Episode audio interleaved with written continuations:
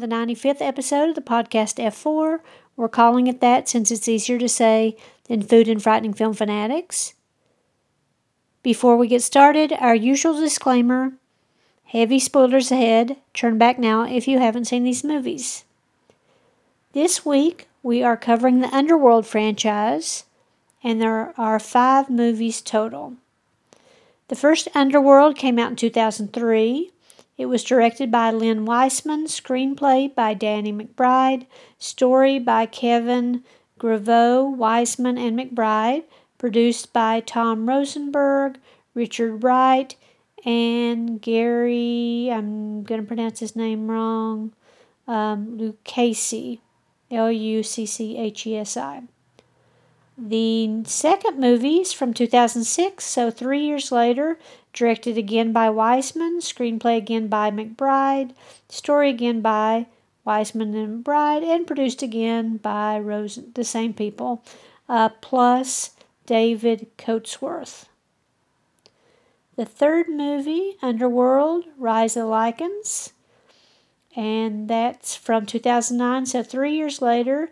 This is actually considered a prequel, and this time it's directed by um, Patrick Tatopoulos, screenplay again by McBride and some other people, story again by the same people, plus Robert Orr, and again produced by the same people. Next, Underworld Awakenings, three years later, so you're noticing a pattern here. This time it was directed by Mans Marlind and Bjorn Stein, screenplay by Wiseman, Hlavin, and a few other people, story by the same producers again. Uh, this one has some heavy hitting actors in it, starring India Eisley, the daughter of Olivia Hussey. We talked about her in our very first episode, Black Christmas. So that's her daughter. And India was also in a really good series that I enjoyed called I Am the Night. So that's worth checking out if you haven't seen it. Um, there's a tie in to the Black Dahlia uh, murder. So, very interesting family story. Also, in this, Charles Dance as Thomas, and of course, he played Tywin Lannister from Game of Thrones. Theo Jones, I'm sorry, Theo James from the Divergent series plays David. Michael Ealy as Sebastian, he's been in tons and tons of stuff. Um, Too Fast, Too Furious the TV show Almost Human, which I enjoyed, and some other stuff. Stephen Rea as Dr. Jacob Lane. He was in The Crying Game. I think uh, he won maybe an Oscar for that. V for Vendetta, bunch of other stuff. Kris Holden Ried as Quint, who's Dr. Lane's son. I know him best from the TV series Lost Girl. And lastly, the fifth movie in the series is Underworld Blood Wars, and this one, instead of being three years later, is five years later. Directed by Anna Foerster, screenwriter Cory Goodman, story by Kyle Ward and Cory Good- Goodman, and produced by the same people plus David Kern. Where to watch these movies? Netflix has the first movie, Rise of the Lycans and Awakening. Uh, Hulu has all the movies except for Blood Wars. Amazon Prime only has Evolution for free. The rest are four to five dollars each. And the usual Vudu, YouTube, Google Play, and Apple TV have them for three to five dollars each. These movies are not on Shudder, Tubi, or Hulu. Rotten Tomato scores.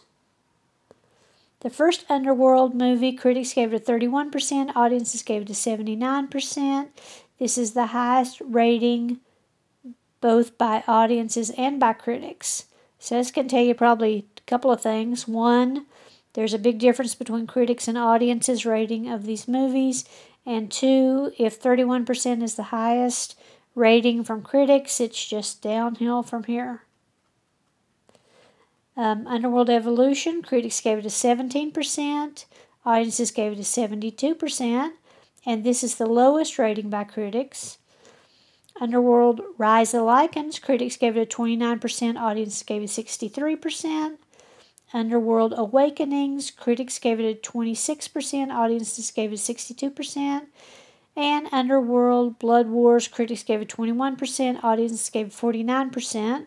And that's the lowest rating by audiences. Plot typically, what I have been doing is just reading the brief IMDb synopsis and then talking about the plot, but I think the Rotten Tomato synopsis on most of these is actually better. Um, so I'm just going to read those and then talk about the series as a whole. So for Underworld, the first movie, Rotten Tomatoes says Under cover of night, vampires engage in an age old battle with their sworn enemies, the Lycans, a clan of violent werewolves. Selene, played by Kate Beckinsale, a vampire orphaned in the wake of a bloody Lycan attack, works for the vampire clan as a trained killer. When the Lycans take a mysterious interest in Michael Corvin, played by Scott Speedman, an exceptional mortal doctor, Selene struggles to save him from Lucian, played by Michael Sheen, a ruthless Lycan leader hell bent on ending the vampire bloodline. The second movie, Underworld Evolution, Rotten Tomatoes says, seductive vampire Selene and renegade werewolf Michael love one another but find themselves abhorred by the members of their own clans. Seeking clues that might provide a key to healing the rift between the species, they are hounded by Marcus, played by Tony Curran, an ancient creature obsessed with perpetuating the war between them. Continually beset by enemies from both sides, the lovers explore their past as they seek their destiny. Underworld Rise the Lycans.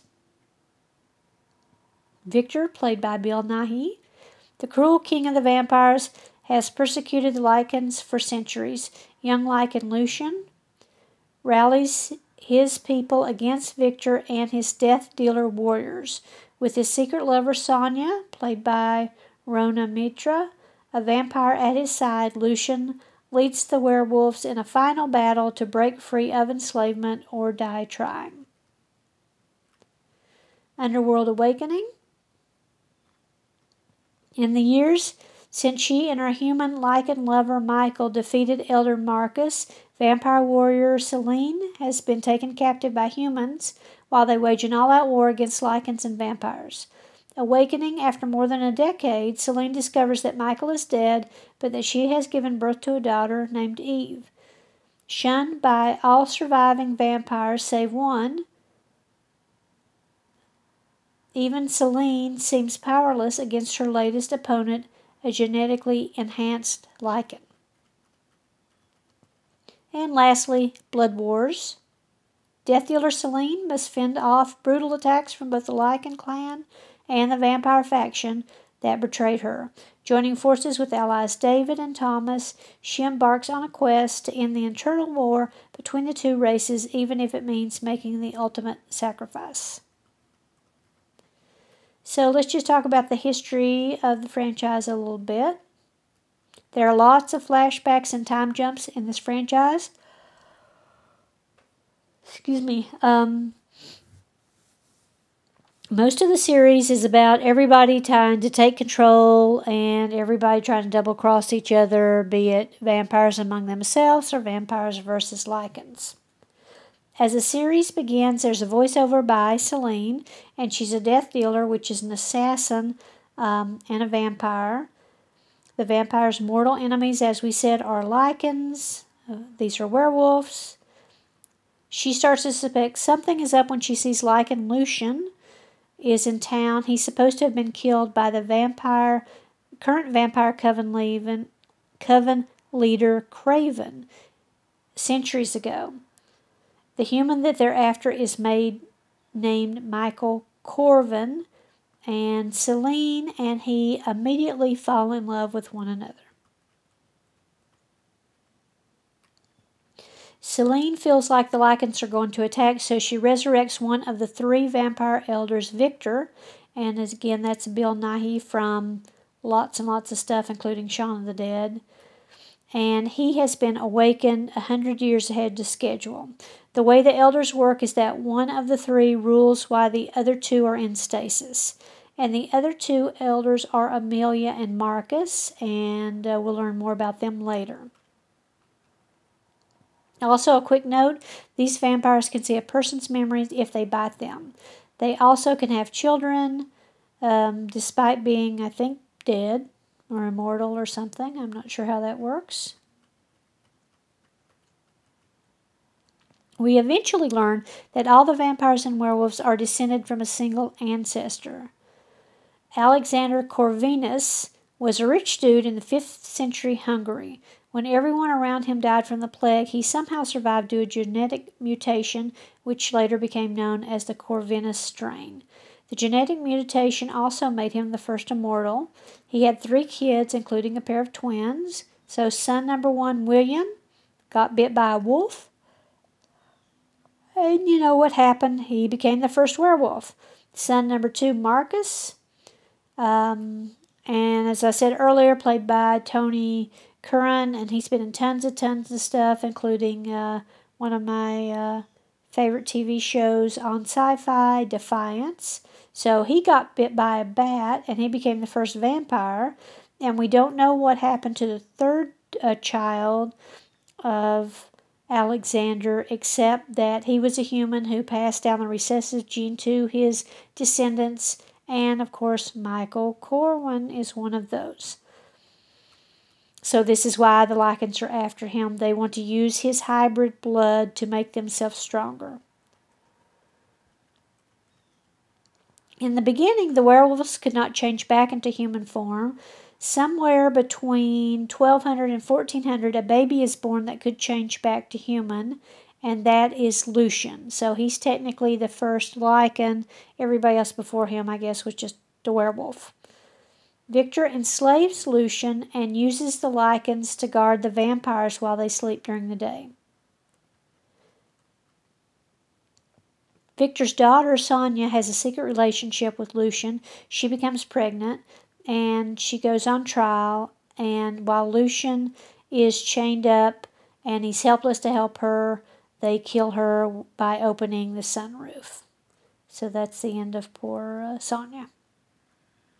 Victor has a, also has a bunch of people build a prison for William because he and the other werewolves have been rampaging throughout the countryside and just wreaking havoc and killing a bunch of people. So Victor finds a young Selene and turns her into a vampire. He tells her Lycans killed her parents but that's not true at all. Uh, she believes this story for years, but actually it was Victor who killed her parents so that and everyone else who built the prison for William so no one would know where it was. At the end of the first movie, Michael is shot by Craven, who I said is the head of the Vampire Coven. Selene bites Michael to save his life. He turns into a vamp Lycan hybrid. Remember, he was previously bitten by Lucian, and he turns into a strange bluish colored creature. There's a fight to the death with Victor versus Michael and Selene, and she ends up slicing Victor's head in two, um, a la Resident Evil style. That's a cool scene. It's where she slices him across the head, and then it just his head, top part of his head, slowly slides off. And at the end of that movie, Michael and Selene are on the run because everybody hates them, including the vampires and the Lycans.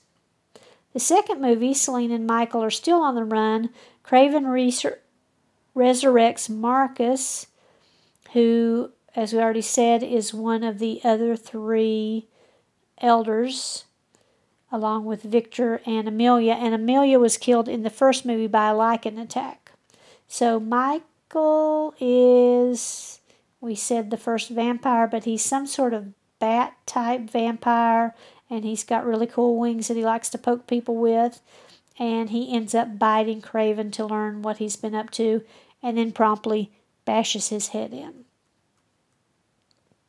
Selene and Michael visit a vampire historian who lives in exile since he was hip to Victor's real intentions and Victor um, exiled him. Um, he sends the two of them to a boat that's at the dock, and this is where they meet the first immortal Alexander. He's been spending all of these years trying to hide the evidence of vampires and Lycans from humans. But Marcus is hot on their trail and he wants to free William and create a hybrid and rule over everyone as a god. He mortally wounds his father, Alexander, and then Alexander has Selene bite him so he can pass on what he knows, and then he blows up the boat that he's in. Selene and Michael fly to where William was imprisoned in some isolated castle, I assume in Hungary. He releases William.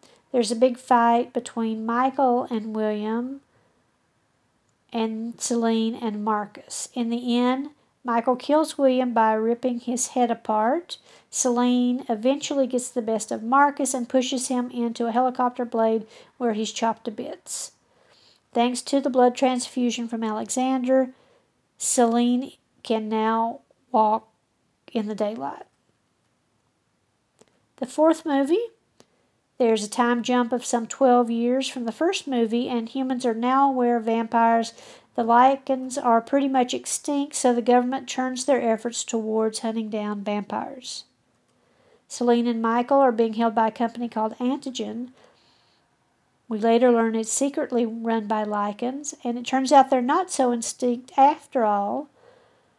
They have a girl at their facility who they call Subject 2, and that's actually Eve. She is Michael and Selene's daughter and also a hybrid. Technically, she's the child of two hybrids, so not sure what that means. But she has enhanced power, she's immune to silver, and she can heal really fast. And of course, the Lycans want her to again create an enhanced race, which is pretty much what everybody wants in the series. Eve and Selene break out of the facility and are assisted by a vampire named David, who is the son of Coven leader Thomas, who, as I said before, is played by Charles Dance from Game of Thrones. Lycans attack the hideout. Thomas gives Eve to them to protect the vampires. We learn that the head of Antigen, Dr. Lane, has injected his son Quint with genetic material from Eve and created a super lycan, so he's a really big lycan. There's, of course, a fight to the death. It's Selene versus Quinn, and she finally tricks him into turning back into human form, and then she inserts a silver bomb into his chest, and he heals really quickly so he can't get it out, and then he blows up. In the end, it's Eve versus Dr. Lane, and she ends up ripping out his throat. And then they're assisted by David and a cop named Sebastian, who is sympathetic to vampires because his now deceased wife was one. Michael, who's known as Subject Zero, was also being held by this company in a cryogenic chamber, and at the end of the movie, he's been taken away by helicopter to who knows where. In the fifth and last movie, it's still the vampires and lycans fighting with each other. That, to be honest, is getting a bit old by the fifth movie. Eve is in hiding, and Selene doesn't even know where she is in order to protect her. Selene and James are still working together. They go to a coven known as the Eastern Coven, and um, they ask Selene there so she can teach the vampires how to become death dealers. But actually, Selene is double crossed by a vampire council member named Semira. She has other plans. They, the two of them, end up heading, Selene and James end up heading to the Nordic Cavern. And we learn that James is actually Amelia. Remember the third vampire elder from the first movie? He is her son. So he is technically the last of the pure breeds and the rightful ruler of the coven. The Lycans, this time led by um, a werewolf named Marius, are again same same as always after everybody.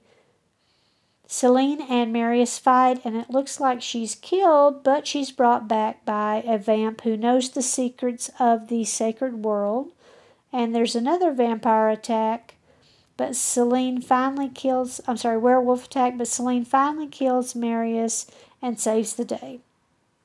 But not before he tastes her blood and learned that she not before she tastes his blood and learn that he actually killed Michael. Then Marius is killed, and in the end, Selene is no longer afraid of death. Selene, David, and Lena take their rightful place as vampire elders. And in the last scene, we get a glimpse of Eve, and we're not sure if this is actually some vision by Selene or if Eve is really there. You got to say one thing for this series they're not afraid to kill off their main characters because we have dying in the series who I would have thought would have survived, which is Victor, Craven, Lucian, Alexander, William, Marcus, and Michael. On to trivia. Um, the franchise as a whole grossed some $539 million on a combined budget of 207 million. So that's a good, pretty good chunk of change. Future developments there had been talk at one point about a crossover with Blade. I think I'll talk about that more a little later. Or a crossover with I Frankenstein, but nothing came of those. And uh, as of now, the fifth movie was the last movie. Trivia from the first movie Scott Speedman suffered a concussion when a set prop that was supposed to be a piece of wall uh, Victor had thrown at him hit him in the head. Um, there are no special effects used to deepen Ray's voice. His natural speaking voice is really that deep. The attack dogs outside the vampire mansion were actually very docile and playful, and but they were the only dogs available at the time for the scene where they chase Scott Speedman, director Len Wiseman, had to film short clips of the dogs running and then later put sounds of vicious barking. If you look closely, you will see their tails happily wagging back and forth. Not only in this movie did Kate Beckinsale meet her future husband, director Len Wiseman, but at the time she was in a long term relationship with actor Michael Sheen, who played Lucian. Michael and Kate share a daughter together who appears in the film during flashbacks of when Selene was younger. Michael and Len have since become very close friends and collaborated with each other on Underworld Rise of the Lycans. Michael and Kate still remain very close and both are raising their daughter equally. Michael, Kate has stated that Michael is her best friend. Rhona Mitra, who was considered for the role of Selene, of course later played Sonia in Rise the Lycans. Len Wiseman opted to shoot as many of the action and effects sequences live without computer imagery in one scene, for instance, a werewolf seems to be running more than 50 miles per hour. That's Lucian. This was shot using an elaborate rig towed behind a vehicle with actor Michael Sheen doing the close ups the running and the jump onto the car, while the long shot of Lucian running was done by stuntman Todd Snyder. Although Lucian is the lead lycan, he only shifts once into full werewolf form, and that's in a flashback scene in the first movie. The movie was originally pitched as Romeo and Juliet for vampires and werewolves. The model for the Selene character was the psychic vampire of the Hellfire Club and the X Men comics, the Black Queen Selene. The name Corvin is derived from Corvinus, is most likely a reference to someone named Matthias Corvinus in Hungary. He was an ally of Vlad Tepes, the inspiration for Bram Stoker's Dracula, and of course, that's Vlad the Impaler. Uh, I'm not going to read all of this, but basically, uh, the show was sued by White Wolf Inc. and author Nancy A. Collins um, for copyright infringement. She said most of the story for Underworld came from their role playing games, which include, I'm sure you've heard of these Vampire the Masquerade, Werewolf the Apocalypse, and The World of Darkness. They later, um, I think, settled, yep, settled out of court for an undisclosed amount.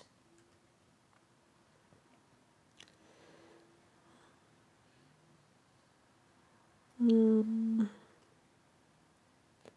Len Wiseman wanted David Bowie to appear as a vampire at the Vampire's Feast, but due to time constraints, that didn't work out. It would have been an allusion to his role as a vampire in The Hunger from 1973. And here's the thing about the Blade crossover. Um, the creators of the series approached Marvel Studios about being a crossover with the Blade franchise, with Wesley Snipes presumably reprising his role. Marvel declined, saying they wanted to leave the door open to do something with Blade on their own terms. The underground tunnels used by the Lycans and for the Lycan and vampire battle at the end was mostly shots of a small rubble set, but shot from different angles and lighting in order to make it look like different locations.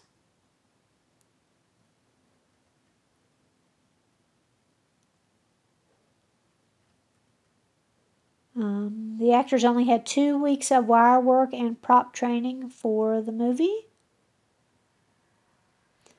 There is a scene in the script where Selene takes a shower and walks out naked, but Kate Beckinsale didn't want to film such a scene. She had stopped doing nude scenes very early in her career. This is also why her nude scenes in Underworld Evolution and Underworld Awakening were cut out of the films or removed from the scripts. The name of the city where the film takes place is never mentioned. However, Michael's address that we see on Selene's computer is apparently misspelled Hungarian um, address, and that's because they filmed the, the um, movies in Budapest.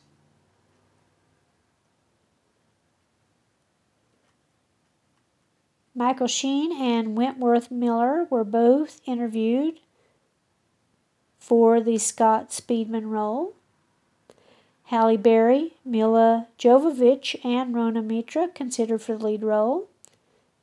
And of course, Milla Jovovich went on to be the star of the Resident Evil franchise, which are, we already covered.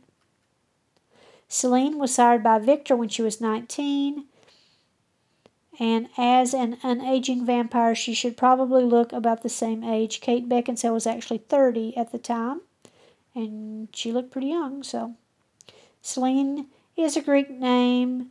Um, Selenophile is the name of someone who loves the moon, and Selene is the Greek name for the goddess of the moon. At the time of the first film, Kate Beckinsale had mostly been doing period pieces and playing lovely girls. She took the role to shake the image a little. The success of this and Van Helsing turned her into an action girl in the 2000s. 2016's Love and Friendship was her return to her period roots. Kate Beckinsale's character Selene is not seen speaking until roughly 12 minutes into the film, even though she does the voiceover at the beginning. Kate Beckinsale spent weeks living on a diet of chicken and cabbage so she could squeeze into her very tight leather costume. She also suffered a bit a bout of pneumonia during filming because of the sub zero temperatures, which help keep the weight off. And there's a bunch of stuff in the trivia about the guns that they use. I'm not going to go over that. If you're interested, check out the um, IMDb trivia. When Selene first encounters Lucian, she gets cornered by Lycans and fires her gun through the floor in order to escape. Eleven years prior, the cinema stunt was performed by the main character in 1992's film Nemesis, and I think it was also, um, I think that's The Matrix. It only took two days to film Wentworth Miller's role. Director Len Wiseman has stated that the scene of Erica hissing at Michael is the most popular scene in the entire movie, though actress Sophia Myles wore the same size teeth caps as all the other vampire actors. Her fangs appear to be longer than anyone else's. Len Wiseman comments on this puzzling fact in the DVD commentary, saying Erika's eyes are described as being violent in violent in the novel, even though they are blue in the film. Ironically, Sophie Myles went on to portray Beth Turner, a human who falls in love with a vampire in the television series Moonlight. During the flash forward scene, Sonja has blonde hair, but in the movie Underworld Rise of the Lycans, she has dark hair. The film seems to have been conceived in part as a modern update to the old Universal horror films of the 1930s and 40s. So instead of black velvet evening gowns and spooky organs, it features a whole cast of characters in Matrix inspired black latex trench coats, and its soundtrack prominently features Evanescence Amy Lee as she was becoming a goth icon. It still maintains a pretty loyal cult following.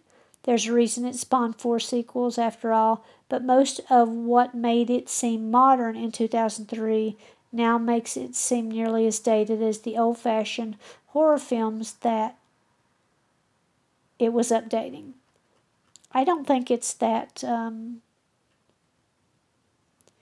yeah, I think it still holds up okay. I mean, didn't seem out of date to me. I mean, I've seen a lot of other stuff that's way more out of date, like uh, Escape from New York, Escape from LA. That stuff really looks dated. Um, Kate Beckinsale, as we already said, also played a vampire in Van Helsing that came out in 2004. Body count in this movie is 67. On an episode of Mythbusters, the experiment proved that Selene could not, in fact, shoot a circular hole in the ground to escape the Lycans. Um, Michael Sheen plays a Lycan, of course, here. And in a later movie, he plays a vampire who hates werewolves, and that's the Twilight Saga. The second movie, Underworld Evolution, the little girl that plays young Selene is Lily Mo Sheen, the daughter, as we said, of Kate Beckinsale and Michael Sheen. According to Tony Curran, he stipulated in his contract that he would be able to keep his fangs in at all times, even when he wasn't filming. So that's pretty fun. Um, the actress who played Amelia, Zita Gorog, G O R O G, had her lines dubbed because the microphones didn't pick up her voice. Tony Curran, who played the first vampire, Marcus, portrayed a pure blooded vampire named Priest in Blade 2, out in 2002. Um, let's see, there's a bunch of different cuts of these movies um, so that they could get them down from NC 17. I'm not going to go through all the details there.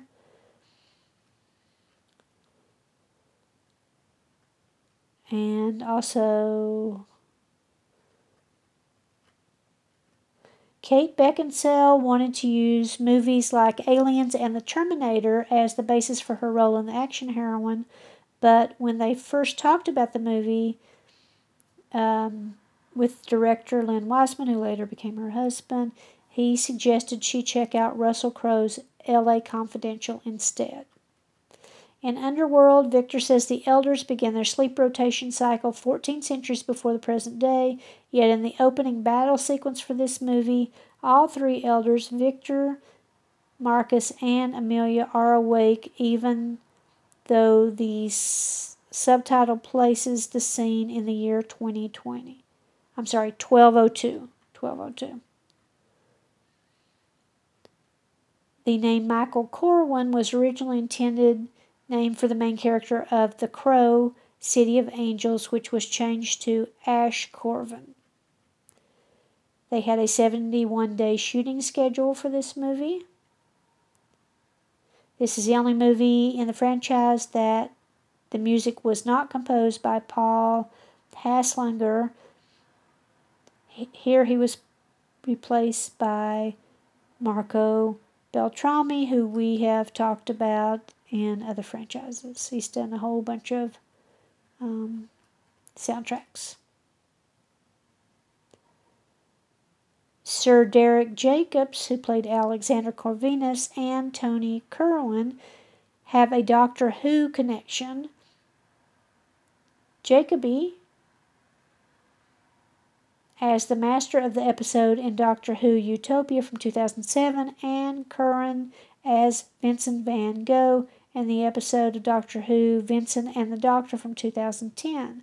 Bill Nighy, who played Victor, also appears in the same episode with Curran as a museum curator. In the official credits, all novelizations on the official websites and in the production note, Marcus's name is spelled with a C. However, in the opening text crawl prologue of Evolution, Marcus's name is incorrectly spelled with the K.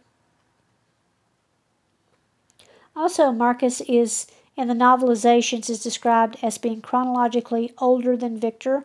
Marcus is the first vampire hybrid character shown to feed on animal blood.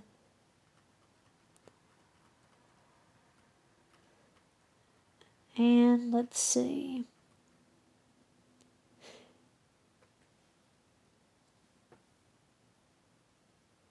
Bill Nighy and Tony Curran also, um, I already said that, starred in Doctor Who episode. Uh, interestingly, William, the first werewolf's human form is never shown in the films. However, since he and Marcus are twin brothers, it's likely they are identical because William's transformation, so they look the same. Um, supposedly, William is the only werewolf lycan in the main canon with white fur and eyes. All other werewolves and lycans have black fur and black eyes. Body count in this movie is 62. Rise the Lycans. There is no mention of Lucian's father in the movie. His mother is shown as a werewolf, so there's two possibilities. One, Lucian's father was another werewolf, and Lucian is simply a mutant, or two, Lucian's mother was human but got bitten and turned into a werewolf when she was still pregnant, making Lucian half human and half wolf. Most viewers favor the second possibility.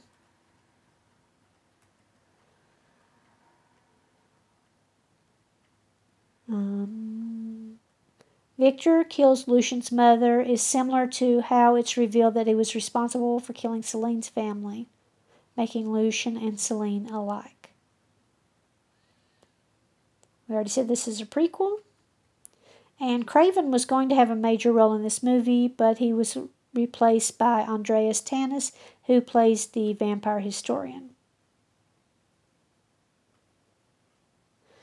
Number four, Underworld Awakening. Selene kills a total of 70 people or lycans, making this her highest kill count in the series. This movie was not screened in advance for critics. Although the film includes a flashback of Bill Nighy, this is the first Underworld film not to feature new performances by Nighy, Michael Sheen, or Brian Steele. In the original script that was written in 2011, Selene's Death Dealer outfit is not in the same room where she is after she awakes. Instead, she wears a thin medical gown similar to the one the main character Alice first wears in Resident Evil Apocalypse. The film continues the characteristic of the series that the major supporting parts are played by well known actors from the UK in this case Charles Dance and Stephen Rea. And I already said Kris Holden Ried, who played Quint, who he's referred to as a wolf shifter, was in the Showcase Canadian TV series Lost Girl from 2010. Stephen Rea, who plays Dr. Jacob Lane in this movie, ironically plays a vampire in Interview with a Vampire. First version of the script was titled Underworld New Dawn, and before it went through at least half a dozen screenwriters, some of whom were left uncredited, it was very different from this film. Antigen was originally supposed to be called uh, Biocom, and Selene wore her iconic outfit from the first two films only in the opening scene before she's captured, but near the end she finds and wears a similar outfit. She was imprisoned by Biocom for 15 years instead of 12. Her daughter was 14 years old instead of 11, and she was named Nisa. It wasn't Nisa's DNA Biocom were after. Instead, they wanted to use them both as breeders for super hybrids. Selene escaped during attempts by Biocom to impregnate her, and not after waking up from a cryogenic suspension. Super Lycan wasn't as big, and instead he was a mo- lot more like William from the second movie. There were no tunnel Lycans and Sebastian or Sebastian's character. All the later revisions kept changing so much of the story that even when filming started, they were still not finalized. This is India Eisley Eve's uh, screen debut. Uh, directors Mans Marlind and Bjorn Steen discussed in interviews some of the reasons why the film script went through so many problems during production, which included principal photography starting without a finished script. The tone, also, the tone of the story kept changing with every new writer going from less serious wink wink tone to a much darker tone. The ending also kept getting changed during the rewriting. One of the films wasn't even one of which is the film wasn't even the one they had when they started. Second unit director and visual effects supervisor James McQuaide also had some issues with the unfinished script because he didn't know how to design all the CGI creatures until very late in post production. Besides ones who are credited in the film, there are, as I said, tons of other uncredited writers and scripts. The body count here is 128. And David getting brought back to life was supposed to be the final scene, but Theo James impressed screen the filmmaker so much with his performance um, that they ended up using David in the final battle instead. And the last film. On the wall in the castle, there are several paintings of elder vampires, including a rendering of Vlad the Impaler. This is the directorial debut of Anna Foerster, who often works with Roland Emmerich, um, who did Independence Day. Producer Len Wiseman also worked with Emmerich as a prop assistant on Independence Day, as well as Stargate and Godzilla. Peter Anderson's character is called Vidar, which is the modern Swedish version of the Old Norse king Vithor, V-I-T-H-R. In Norse mythology, Vithor, Vithar is the son of Odin and destined to kill the monstrous wolf Farron at Ragnarok. The naming is therefore an obvious allusion to Vidar's role in the film as an enemy of the Lycans. And this is the first time a Resident Evil movie and an Underworld movie have both been released in the same month.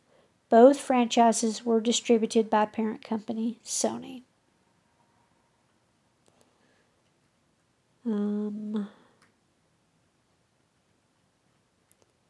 when previous entries in the series had a distinctive European flavor to them, the, this film has a Scandinavian touch with the Nordic vampire coven and characters with names like Marius, Lena, and Vidar, which are popular in both Norway and Sweden. The movie contains four cast members from Game of Thrones, of course, Charles Dance, Tobias Menzies Marius, who portrayed Edmure Tully, James Faulkner Cassius, who portrayed Randall Tarley, and Laura Pulver, who Semira here, who voiced Lady Elisa Forrester in the Game of Thrones a Telltale game series. Uh, directors Anna Foerster and Tobias Menzies Marius worked together on television series Outlander. Um, and despite all these people having worked together in Game of Thrones, they did not have scenes together. The ending of Underworld Blood Wars is left open, which will lead to the beginning of the sixth film in the series, says director, I mean producer Len Wiseman. The second or next movie is said this says the next movie is also said to be starring Kate Beckinsale. The release date, plot, and title have yet to be confirmed. That never happened, and Kate Beckinsale said she did not want to do any more underworld movies.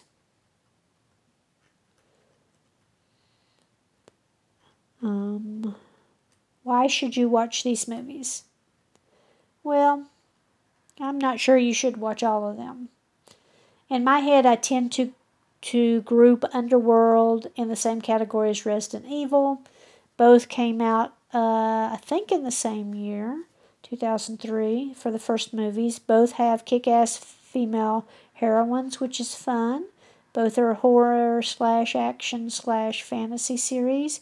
Both are very stylized, kind of matrixy um, look to them with lots of leather and fun action sequences. Um, but I gotta be honest, I still like Resident Evil better. There are some very watchable scenes in Underworld, um, and there's some fun action sequences, as I said. But the story, I think, is what gets me because the story is just basically the same over and over and over again for five movies. It's the vampires versus Lycans. So there's really no progress or change in the story. Um, I would suggest, though, that you watch the first movie and possibly the second because I do like uh, The Bat. Mar- uh, Marcus, I thought that was a fun addition. But other than that, I don't think you really need to watch the rest of the movies unless you're just a hardcore fan. Um, would I watch this movie if it was on TV or would I try to find something else? Eh, to be honest, I'd probably try to find something else versus if Resident Evil comes on, I actually watch those. So, just my opinion, take it for what it's worth. But on to the recipe. Wasn't sure what to come up with this time, so I went with how to make edible fake blood for um, for cooking for recipes. So this comes from a website called thegirlwhoateeverything.com. So that's a fun name. And this is how to make blood to drizzle on, say, cupcakes or anything else you're making for Halloween or for a horror themed party. So let me scroll down here to the bottom of this. It's pretty easy. Um, sorry, it's away at the bottom of this page for some reason. With a whole bunch of ads in between. Basically, it's corn syrup, red food coloring, and a tiny drop of blue food coloring to give it some authentic cover, uh, color, and cornstarch to thicken it up and make it not see through. So I said you can use that on cupcakes, you can use it on donuts, which has a good effect. Um, there's lots of different options. Again, that's from the girl who ate everything.com. If you want to check out her website, there's a bunch of other fun stuff on there as well. And that's it for this week. Where to find us? We're on iTunes, Stitcher, and Spotify, and anywhere else you listen to your podcast.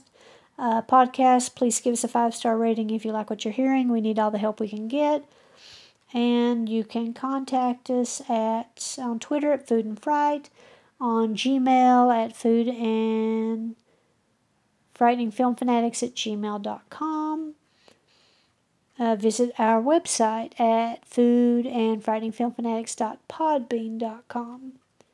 So that's it for this week. Um, Not sure what we're going to do for next week. But until then, stay safe. Remember to wear a mask since it's getting bad out there yet again, unfortunately. And we'll talk to you next week. Bye.